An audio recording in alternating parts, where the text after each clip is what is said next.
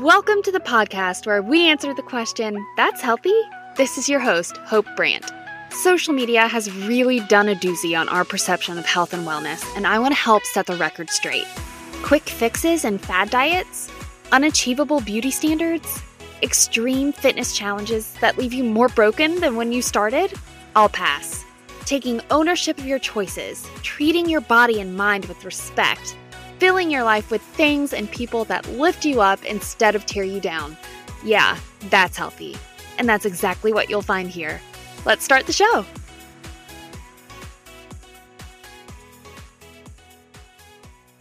Hello, and welcome back to That's Healthy. I am so happy to be back after my brief hiatus for my maternity leave. So, things are not completely settled down over here. MK is four weeks old this week when I'm recording this podcast, but this is going to be an episode all about her birth story, kind of what I was envisioning leading up to her birth, what ended up happening or not happening, and just kind of some things that I wish I would have known before going through pregnancy and her birth, which I mean, honestly, I think some of the things that I wish I would have known would be impossible to know until you go through the experience. So I definitely don't have any regrets looking back. Everything went I think, as well as it could have gone. And I have no, truly no bad feelings about anything that happened during my pregnancy or during her birth. And I feel very blessed and lucky that that's the case. But I do think a big part of that was going into her birth without a whole lot of stipulations for how I wanted it to go. I knew that things in all reality we're probably going to get wonky at some point and even if i had this detailed plan of how i wanted her birth to go it wouldn't go that way. And i was totally okay with that. So and i had addressed this a couple times on stories with getting some questions in a question box you know like how do you envision her birth or are you going to try to do an all natural birth or you know things like that and the only goal that I had going into her birth was that I felt in control of my decision making and I felt like people were respecting my choices. And that is exactly what happened. And I felt very informed and empowered and like I was doing the best thing for myself and for Mary Kate the entire time. And that's really all I could ask for. So let's kind of get into her actual birth story. so, if you have followed me on Instagram, you know that I went almost two weeks past term. Her due date was June 8th, and we hit that day with absolutely no sign of going into labor anytime soon.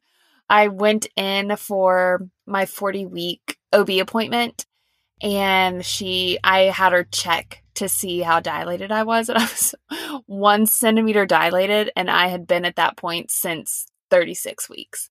So there was no movement. There was no sign of labor, even just things that I could observe, you know.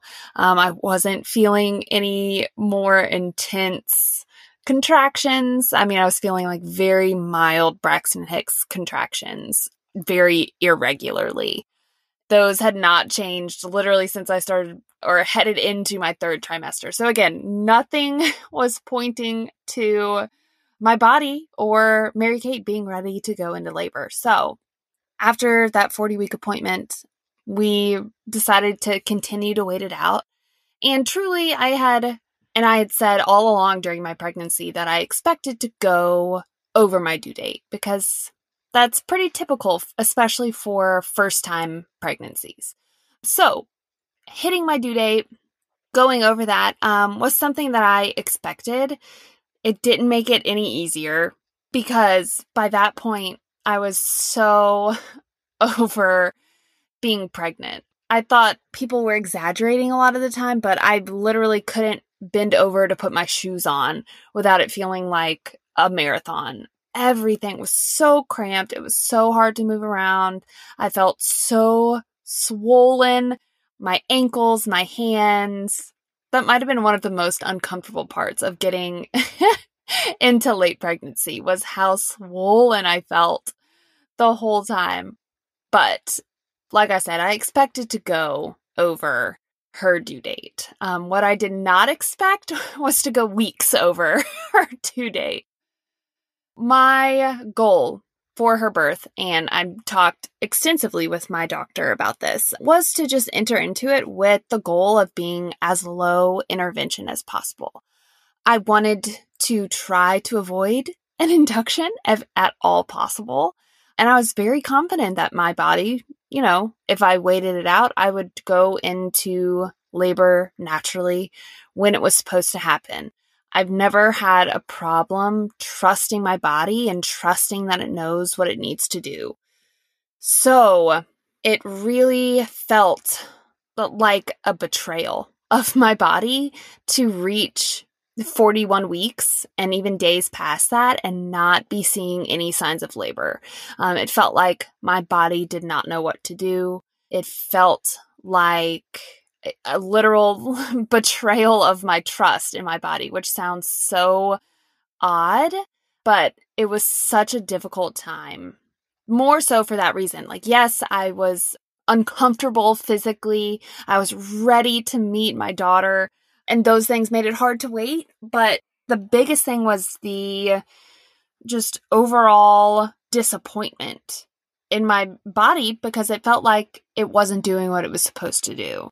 I felt very defeated and very literally like broken at that point. Not like emotionally broken, but it felt like my body was physically broken because it was not going to labor. And you know, it wasn't just a little time past my due date. I was I was past 41 weeks. So, at that point, you know, I had gone back in for an ultrasound at my 41 week appointment. And I remember the ultrasound tech when we were looking at MK, her last ultrasound in the womb, she said, Oh my goodness, she has chubby cheeks. She has lots of hair. She has long legs.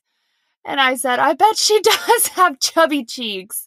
She's been in there for freaking 41 weeks. Like, she is fat and happy, living large, showing no signs of wanting to come out. And I, I mean, I was literally feeling kind of annoyed and aggravated with her too, because it was like, get out. I've done my job. I've carried you for 41 weeks at this point. You know, it's time for this thing to happen.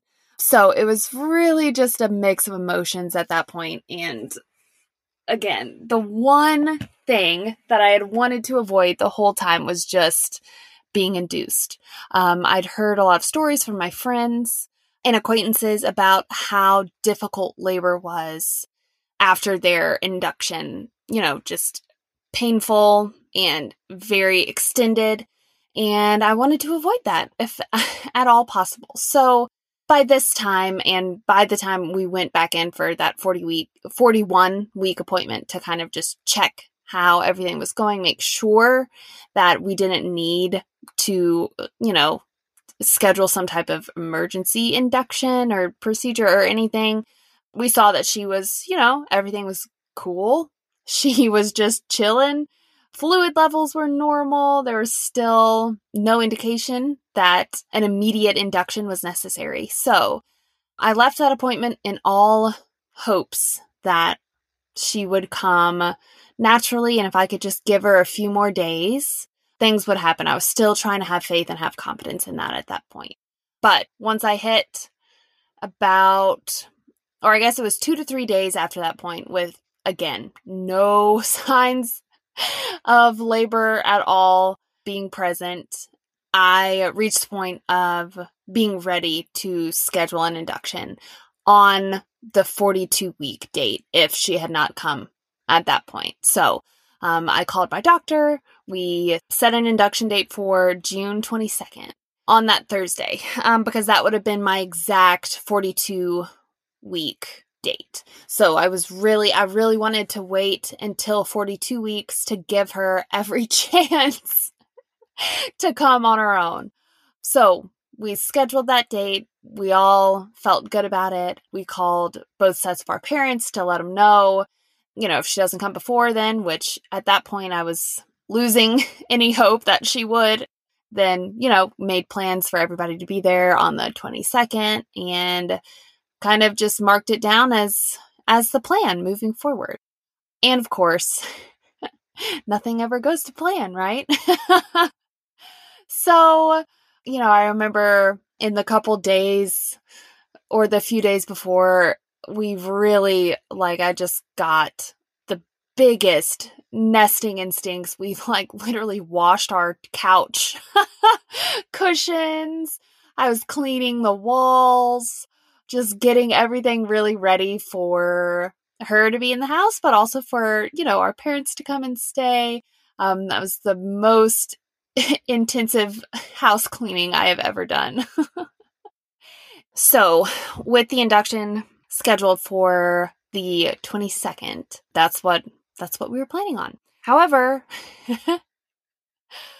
on the morning of the 20th, um, I woke up, got out of bed, and there was a trickle of fluid running down my leg, which had never happened before. But I, you know, didn't get too excited. I didn't get super excited. I just kind of waited it out to see, you know, if fluid would continue leaking or, or what that looked like. So, you know, I just continued to kind of go about my day. It was about 9 30 in the morning when I noticed that trickle down my leg. And then I continued to kind of leak fluid from that point to the point where it was like noticeable. So I called uh, one of my best friends from high school, who's a labor and delivery nurse, who has helped me throughout my pregnancy with just knowing what to expect, lending a listening ear in solidarity when things got really difficult. Her name's Molly. So I called Molly and I said, Malls, I think my water has broken. I'm not really sure. And so I kind of described everything to her and asked her what she thought I should do. So we had oh we had scheduled the induction for the 22nd but they didn't have any days available so it was actually going to happen on the 21st so the day before i was supposed to go in and i was scheduled to go in at like 5 in the morning so you know, my water broke the day before at 9:30 and I was already scheduled to go in that next morning at 5 a.m. And so I was talking to her and I was like, should I like I feel like I would I just want to wait to go into my like scheduled appointment. Is there any benefit of like going in now because I'm not feeling any contractions. I'm not feeling anything different. I think my water my water breaking is the only indication of labor. And she said, well, you know, it's, it's not recommended. It's not really good to wait longer than 12 hours after your water is broken to start labor. You know, it just, that water sac is kind of your body's last defense against infection reaching the baby, like external infection or bacteria reaching the baby. So if that's not intact anymore, your risk of infection is just, you know, continuing to rise from that point. So she said, you know, I would, yeah, like I would go in and tell them what happened, and they'll probably just keep you because you were scheduled for the morning anyway. So we got all of our stuff together, which, you know, luckily we were already planning to go in the morning. So things were already basically in order. The few days before is when Tulsa had those terrible storms blow through. So our original plan was to go to get a hotel room and to bring Tobias with us, our dog. And David's parents would then come stay in that room and take care of Tobias. Um, so we didn't have to leave him at home or, you know, like have to ask anybody to come watch him. Um, we were just going to bring him with us and, you know, get hotel rooms for our parents to all stay that night when she was born. You know, we would stay in Tulsa. That's where our hospital is. And then we would all go back to Tahlequah when we were discharged. However, there were absolutely zero hotels, Airbnbs, anything available in Tulsa because everybody's power was out. And so any hotels that did have power, residents, Tulsa residents were already there and or, you know, obviously if they did not have power, they weren't capable of taking or booking rooms. So, that definitely threw a wrench in our plans. We were not able to bring Tobias with us. We had a friend come over and, you know, have to let him out. But that was that was kind of stressful at the time because, you know, that had been our plan. We felt really solid about it. And then, you know, the day before as we're trying to book hotel rooms, there's nothing available. And all of those plans also went out the window. But ultimately, we got our stuff together, showed up at the hospital at around 5 p.m. that night. So my water broke at 9:30 a.m. on the day before I was scheduled to go in for the induction. I did not have any contractions or any other signs of labor. I did have a little bit of bloody show around 4 p.m. Um, and that was right before we left to go to the hospital. So sorry if that's TMI, but you know, I didn't know what any of this stuff was. and I just, I found it really helpful to hear details and read details about other people's experience. So, so anyway, that happened around four. And that was the moment where I was like, okay, actually, this might be happening. Like, there's a, an additional sign of labor. And that made me really happy because again, the hardest part was feeling like my body was broken and it didn't know what to do. So, seeing these signs of natural labor that my water broke, that there was some bloody show, it really made me feel like this was the time that she was supposed to be born, even though we had set that induction date um, and it was going to happen anyway. this just made me feel better about it that the timing was right, that my body was ready, that she was ready, that there were some signs of natural labor. And I think that made all the difference heading into it and being able to feel confident that, you know, this was the time that it was supposed to happen. So we went to the hospital and went to the labor and delivery unit and said, you know, I am scheduled for an induction at 5 a.m. And they sent us back to the labor and delivery ER because it wasn't our induction time. So they were like, okay, well, you're going to have to go through the ER. So we went down there and the nurses verified that my water had actually broken. They did a couple of tests by like swabbing down there and verifying that it was amniotic fluid and that my water had broken. However, I was no further dilated. Um, my cervix was not ripe at all. And, you know, labor was not progressing at that point, which I already knew because I was not feeling any contractions or any other signs of labor.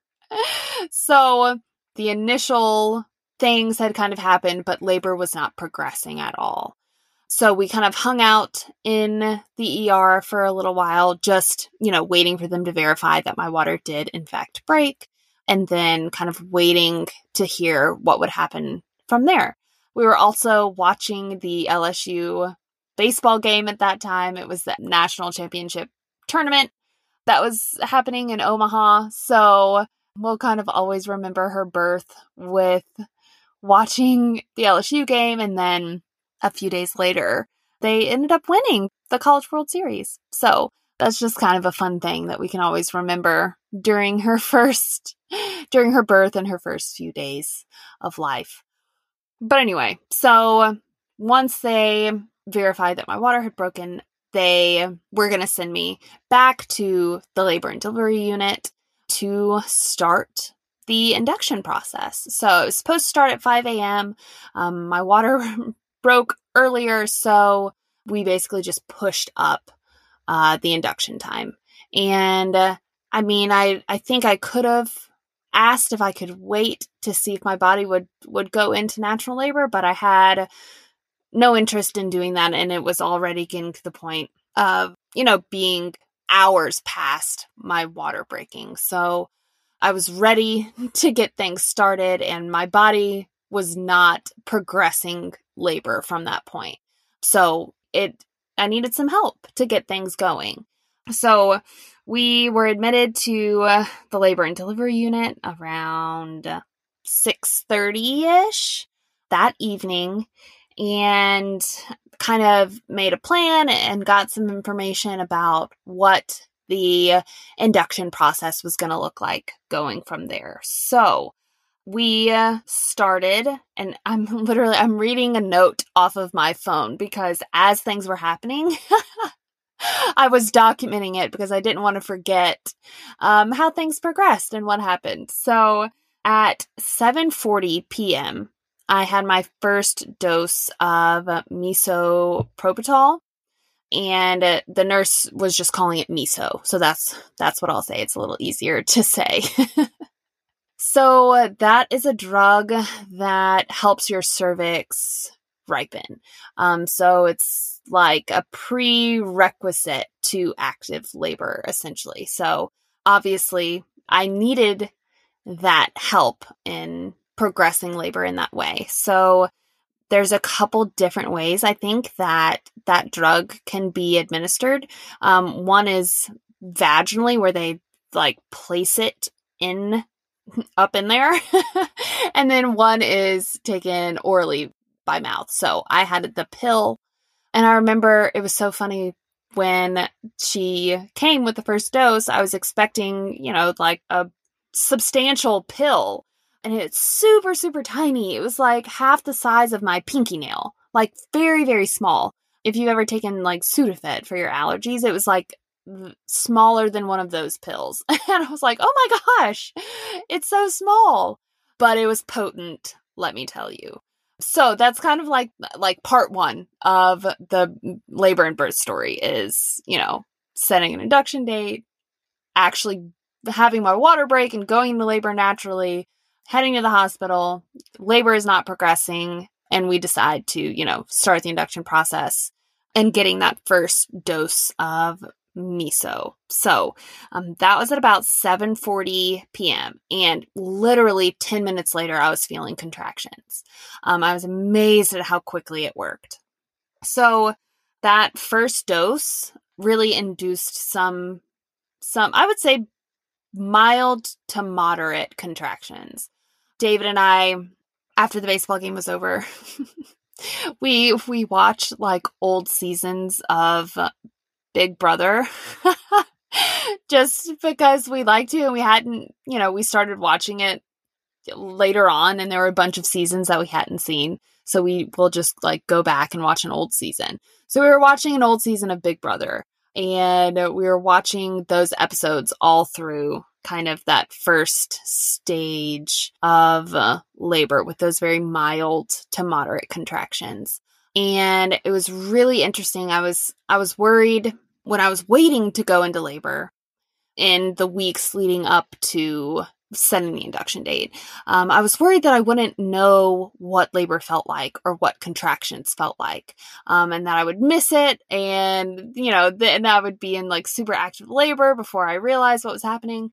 And I don't think that could ever be the case. So if you're listening to that and you're were you know you have those worries and i think it's normal to have you know those anxious thoughts it was very noticeable and they were very timely so you would you know feel the contraction which felt like a, a tightening in my belly and then it would dissipate and you know the next one would come a few minutes later so it was very noticeable when it was happening, even though, you know, it wasn't super painful yet. it was noticeable and it was in a pattern and it felt very different than the Braxton Hicks contractions that I had been experiencing, um, you know, which were just kind of like one wave of like light, of one light contraction, and then it goes away and nothing happens past that point. This is like a noticeable tightening and cramping and then it goes away and, you know, it follows that pattern. So, anyway, I thought to myself, you know, if this was happening naturally, there's no way that I would miss it. Um, it would be very clear that this is what early labor felt like. At 11:40 p.m., the nurse came back in and gave me my second dose of miso And that's when things really started to uh, pick up.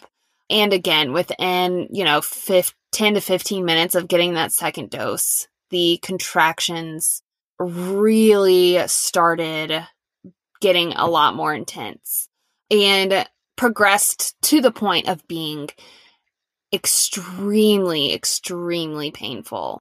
So that was from about midnight to 3 or 4 a.m. I was experiencing those absolutely horrendous contractions where I mean I was I was trying to breathe. I remember counting in through the contraction, breathing in for 4 counts and then breathing out for 8 counts.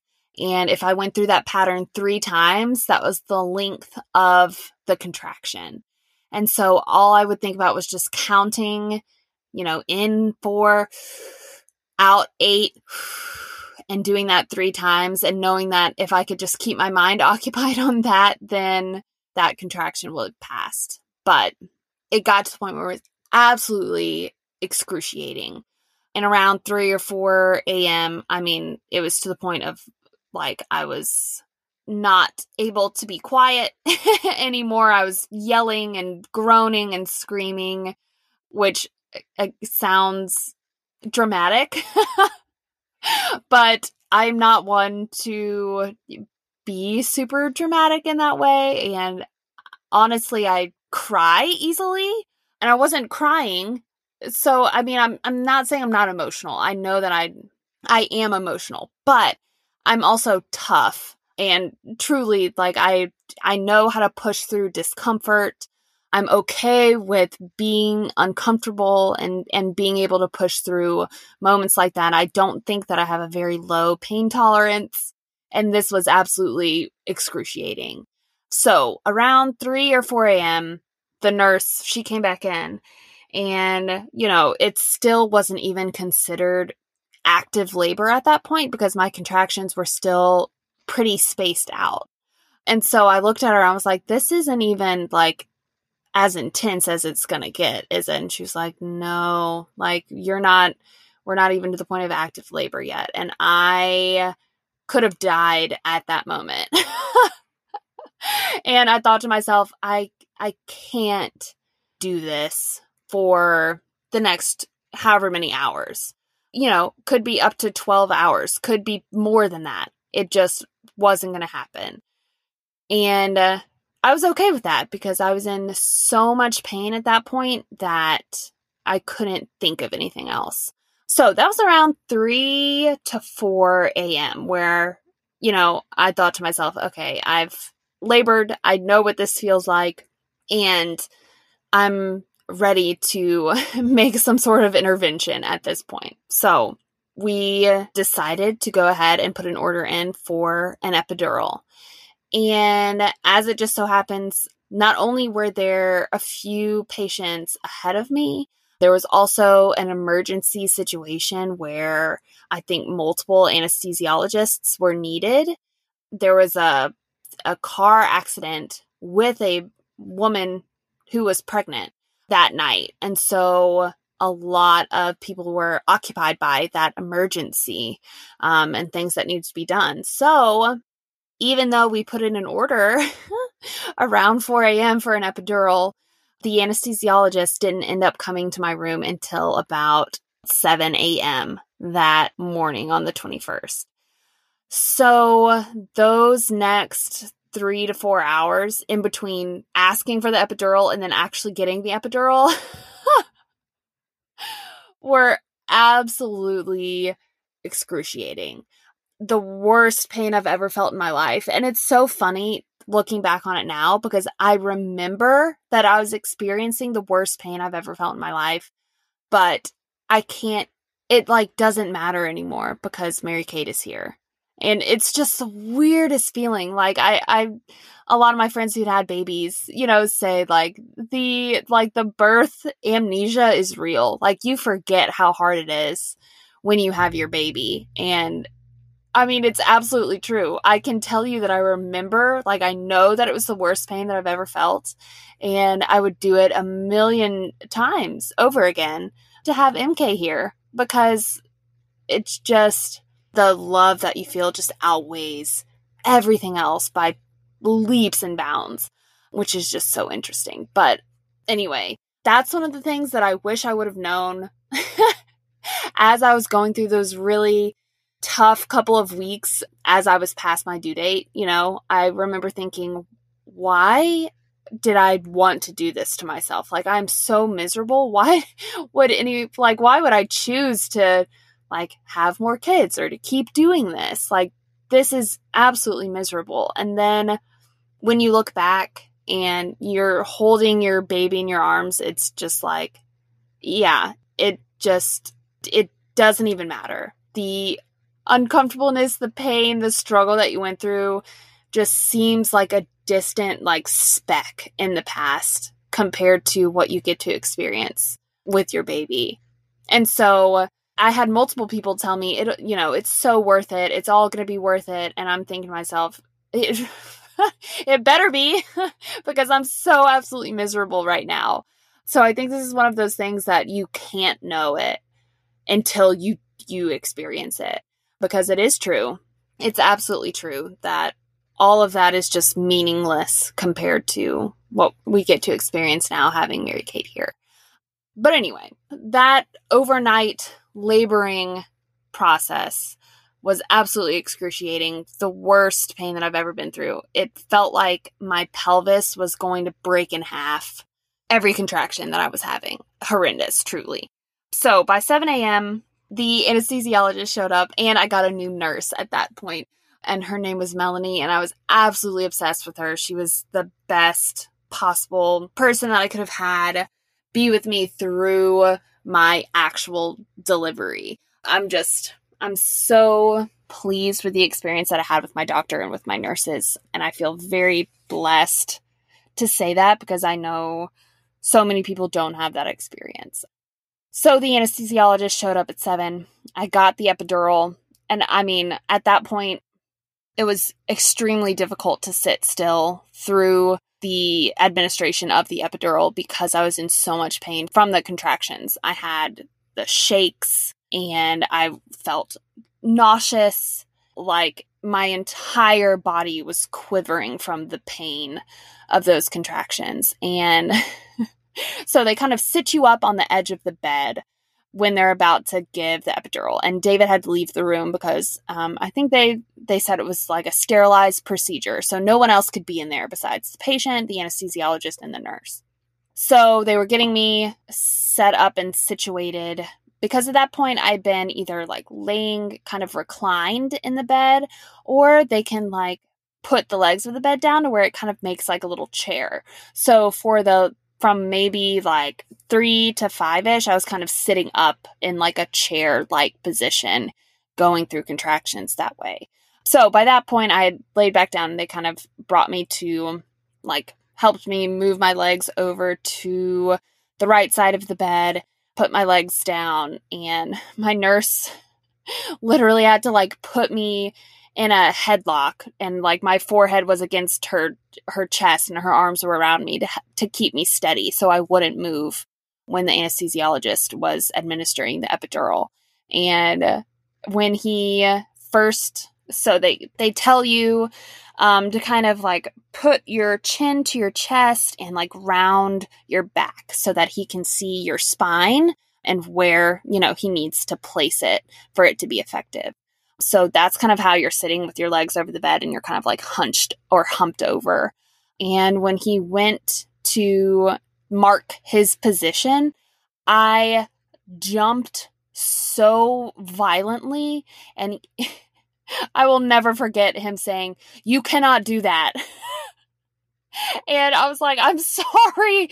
I'm sorry. Like, I didn't, I, like, my nerves were on high alert. And then I was like terrified for the rest of the process because I was like, oh God, if I move, he's like, I'm going to be paralyzed or, you know, all those scary thoughts that you get. But he was fantastic. He did a great job. And I am telling you the second that the epidural was in place. Um, so it's a, it's a line almost like an IV line that they place. And so it's constantly running with the medicine to continue numbing your like lower extremities, right? Look, I had never I've literally never stayed in the hospital. I've never had a broken bone. I've never had like a medical procedure. I had no idea what the hell was going to be going on. So I did not know what an epidural was. I thought it was like a shot. which is I know that's super ignorant, but again, I just had no experience with anything like this. So it's more like an IV line that is running continuously. Once that was placed, I literally just started laughing because it felt so good to be rid of the pain from those contractions. And like literally, I didn't feel them from that point on. And they have you hooked up to a monitor that measures the power of your contractions. So like you we could look at the monitor, David and I could look at it and see how far spaced out they were, the strength of them, you know, and they continued to get more and more intense and I did not feel them at all. It was amazing. I uh, would not make any different decision at all because I'm telling you I could not have lasted going through the pain of those contractions for any longer than I did. It was absolutely amazing to get that epidural. I had a group text with some of my friends as we were going through labor, just kind of keep them updated with the progress and how things were going. And I remember saying it was the best decision of my entire life to get an epidural because it just made the process, I mean, so much more bearable. So from that point, that was about at 7 a.m., you just kind of wait for labor to progress. So I got the epidural around 7 and then when my nurse came back in around 7:30 to check how dilated I was, I was about 3 centimeters dilated.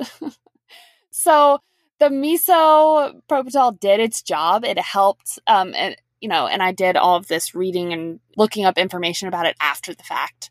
It did its job in helping me, you know, get dilated to that point. It's really not meant to be used past that point. It's just for the very early stages of labor and helping getting your your cervix ripened. So it did its job getting me to about three centimeters dilated. And then after that point it was it was time to start the Pitocin. So she actually they do the cervix checks, which is, you know, the nurse reaches her hand up inside of you to see how dilated you are. Those were absolutely, I mean, just extremely painful when, like, overnight before I'd gotten the epidural. Like, it literally made me sick to think of my nurse coming in to stick her hand up there while it was so sensitive and things, you know, contractions were happening. But I remember when when the nurse came in after I'd already gotten the epidural, I saw her stick her hand in there and literally couldn't even feel it. I mean, it was amazing. It was amazing. Like you could feel the pressure and like you could feel her hand in there, but like you didn't feel any pain of it. It, it was wild. And it made me so happy. so um when she checked me at around 7.30 i was about three centimeters dilated and we went ahead and started pitocin at 8.30 when she was checking my cervix, she could feel like a, another water bag or a forebag over the baby's head. And so she brought in another doctor to kind of just puncture that bag. And it was like an, another water breaking essentially to help labor progress. So that happened again, didn't feel a thing, didn't even feel water rushing out, didn't feel anything. And then at 8:30 we started pitocin and it was a very very slow titration and uh, it was like using as little as possible to get the job done. So from that point it was just kind of waiting for labor to progress. I was about five centimeters dilated by 11:30 a.m. and then it was progressing by basically like one centimeter per hour until I reached seven to eight centimeters, and then dilation went a little quicker from that point. So I was 10 centimeters dilated by like 4 p.m. and that's when we started pushing. When she checked and I was at a 10, she said, "Okay, I'm gonna get everything ready. I'm going to go page the doctor. It's going to be time to start pushing. And um, that's what we did. So with the pushing and the, the labor, I literally, couldn't move or really feel my legs. So um, how we were pushing, I was on my back, you know, laying down, um, and they brought the stirrups up. So, you know, it was like the classic baby pushing position where you're laying on your back, you have your legs and up in the stirrups and so my nurse was holding one of my legs up because that's how numb they were. I couldn't hold my legs up in the stirrups. And then David was on the other side of me, holding my other leg and then helping hold my neck up too. So what they would have me do is every time it was time to push, take a big deep breath and kind of lean back. And then when it to push, you kind of bear down and like pushed as if, you know, you were using the bathroom and kept that that steady pressure on the push for like 10 seconds and my nurse would count down, you know, like keep holding it and 10, 9, 8, seven, six, and you know, I was pushing for that time. And so that's what a push cycle looked like is you would take the deep breath, um, and then you would push at the the height of the contraction, which again, I didn't feel. So we were kind of looking at the monitor to know when a contraction was coming up, when it was going to be time to push, and when it was time to rest. It took from about 4 to 4:30 of probably active pushing, going through those cycles. Um, and then taking, you know, a little bit of time to rest, you know, if she needed to run out and call the doctor or um, get something ready for birth and things like that. So by 4:30, everybody was in there. My doctor was there, and it was time to actually push the baby out.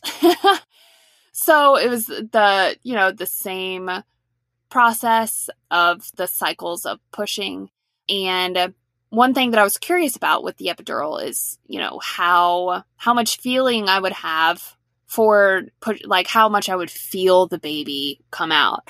Um, and you still definitely feel everything. The pressure is super intense. So the epidural does not take away the experience of feeling birth. It was still painful. It was still super intense. And honestly, I, I can't comprehend doing it without the epidural it's just absolutely insane to me. And women are so strong. It's incredible. But anyway, so I remember pushing. I also, beforehand, this is one of the things that I wish I would have known. I remember being concerned um, about pooping during labor because that's something you hear about. And especially with being in that position. So, like, David was up by my head, so he couldn't see anything that was going on. And then it's not so much like you're actually gonna like have a full on poop. It's it's you're pushing so hard, a little bit of poop might might come out. And so honestly, I think that happened maybe a couple times and I, I could feel her like wipe down there. But it was not like I pooped on the table. It was just with the intensity of pushing, you know, some a little bit might come out and it's literally completely unnoticeable. No one that you would care about is down there to see it. It was literally not a big deal at all. So don't worry about that if you are worried about that. Sorry if that's TMI, but again, these are truly the things that I wish I would have known. and I mean, you just lose all modesty by that point. I mean, there were multiple people coming in, setting up like the birthing table and and lights and different things. And I was just sitting there with my feet up in the stirrups with my whole, with it all just uh, hanging out for the entire world to see. And you, I was so exhausted and ready for birth at that point that, I mean, you truly just don't care. So the final pushes, you feel an extraordinary amount of pressure, like on your pubic bone. And I could feel feel their head move down past your bones and out. And so I remember when she said like she's crowning, I I can see her head. There it took one more push from that point to get her head out. And then she said her head's out, my doctor. Her head's out. One one more push for her shoulders. And I, I remember screaming pushing at that point and it was just one more push and and she pulled her out and Mary Kate immediately started crying and I I remember the moment where my doctor said she's crowning and I remember thinking like this is it she's going to like go from sorry I get so emotional every time I think about it but it's you know the moment where she is born. And it's like she's been inside of me for nine months. And in a matter of seconds, she's going to be out in the world. And it's just amazing. It's the most amazing experience. So, yeah, uh, that final push, she, you know, grabbed her. They pulled her out and she immediately started crying. And they brought her to me and, and immediately put her on my chest and she sweet little thing you know kind of lifted her head up and looked looked right at me and you know just kind of stopped crying after that after she felt me and she was on my chest and David and I just looked at each other and just you know marveled over her and and the ultrasound tech was exactly right she she had hair, she had little chubby cheeks and long legs, um, and she was eight pounds, seven ounces when she was born, and 21 inches. So she's long, moderately sized baby, and again, all size and length literally meant nothing to me when I would see someone's birth announcement. I'd be like, why do I care about how long your baby was?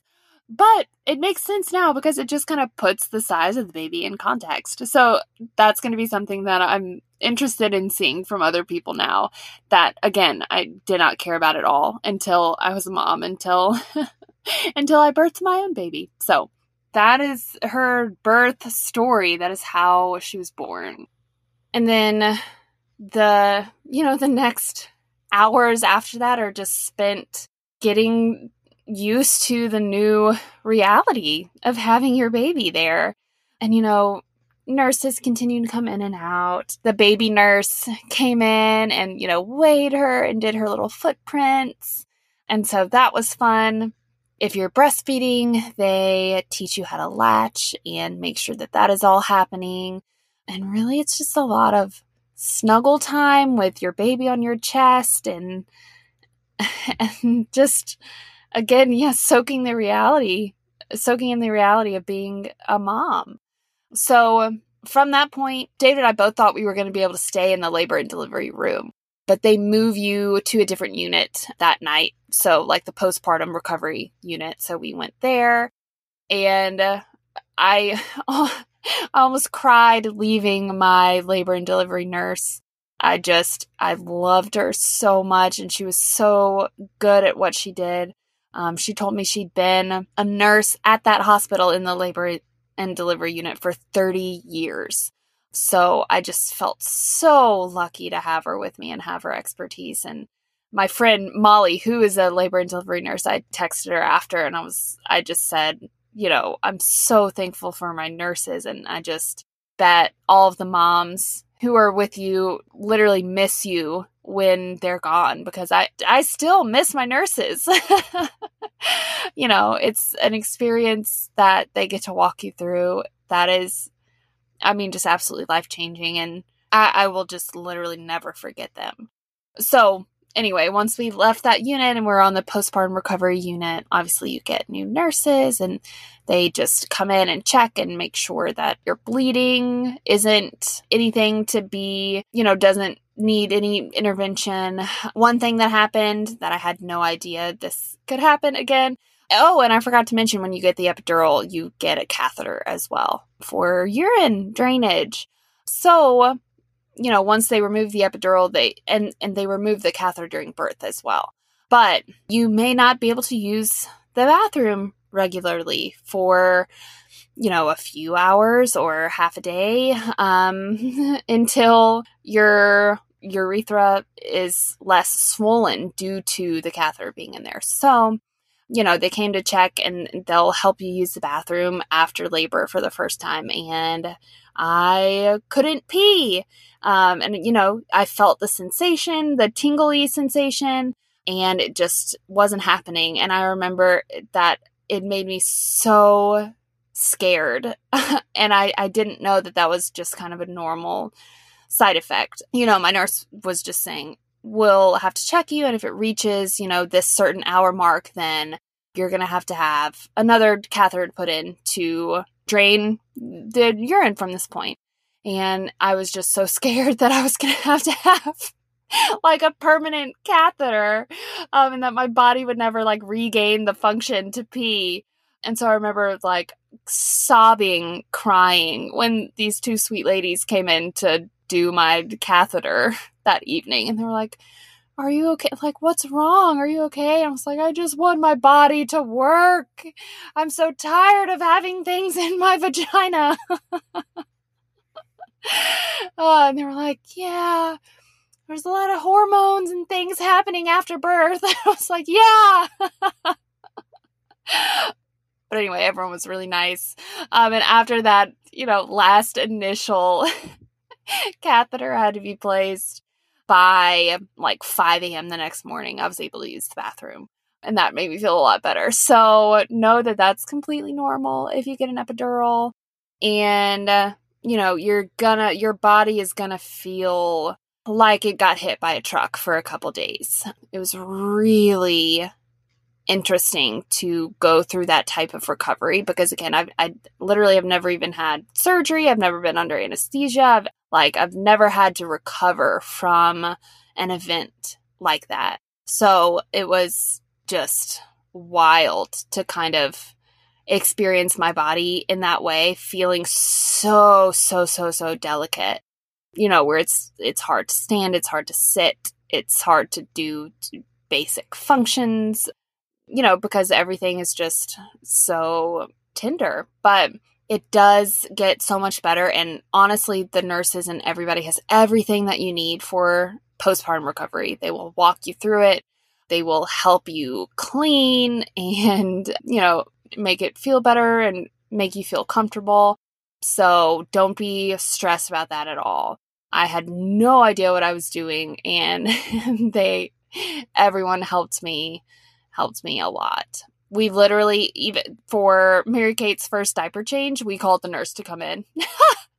because we were like, "Oh shit, I've like I haven't changed a baby's diaper. I don't literally I don't know if I'd ever changed a baby's diaper in my life, which I'm a 30-year-old woman. Like how crazy is that? I'm sure that I had at some point, but you know, not in recent memory. I didn't even, I don't think I even changed any one of my niece's diapers. Like, it's just uh, not my thing. I'm not a baby person, but now I am. so you learn really quick and don't be afraid to ask for help, even for something as elementary and ridiculous as changing your baby's diaper, because they're there to help. And, you know, I was like, I just want to, I didn't say we don't know how to change our baby's diaper. I said, you know, this is our first diaper change. I just want to make sure everything looks okay. As in, you know, wanted them to check what was in her diaper. But no, actually, we just needed them to teach us how to change a diaper. so that's her birth and kind of our experience at the hospital. Um, we were there for for 24 hours after her birth. Um, they require the infant to stay that long for monitoring. So 24 hours is the the smallest amount of time that you can be there. And we left right after that. And brought her home and and the rest is history. She's ours forever now. So I hope that this gave some insight into the process and what that looks like. And if you have a similar experience or um, you have any questions or feel like you could use my insight in any way, um, I know when I was going through pregnancy um, and especially the later weeks when I was past my due date, I was just looking for anybody with an experience that was similar to mine so that I I could feel normal and uh, so I could feel like my body wasn't broken. so if I can help you in any way, please feel free to message me or reach out. I would love to chat with you about it. So this is her birth story episode. I'm going to be talking, I think, you know, a lot more about things in postpartum, postpartum recovery, and, and what that looks like. But I hope that again this episode was just able to lend some insight into what the process actually looks like. If you've never had any experience with stuff like this because i hadn't and it was so many new experiences all at once. So if you feel so inclined please leave a review for the show. That helps me out so much. And uh, i'll be back next time with a new episode i have some really great guests lined up for future episodes um, some really great topics picked out. So I'm really happy to be back and I'm so glad you're here. But wait! Before you go, I'd love it if you'd share this episode with a friend who needs it. And to make sure we stay connected, find me on social media at hopewell underscore health, or for more information about my nutrition coaching services, check out my website, hopewellhealth.online. And always remember, you are smart, capable, and talented. You have what it takes. I'm just here to educate and encourage you along the way. Catch you next time.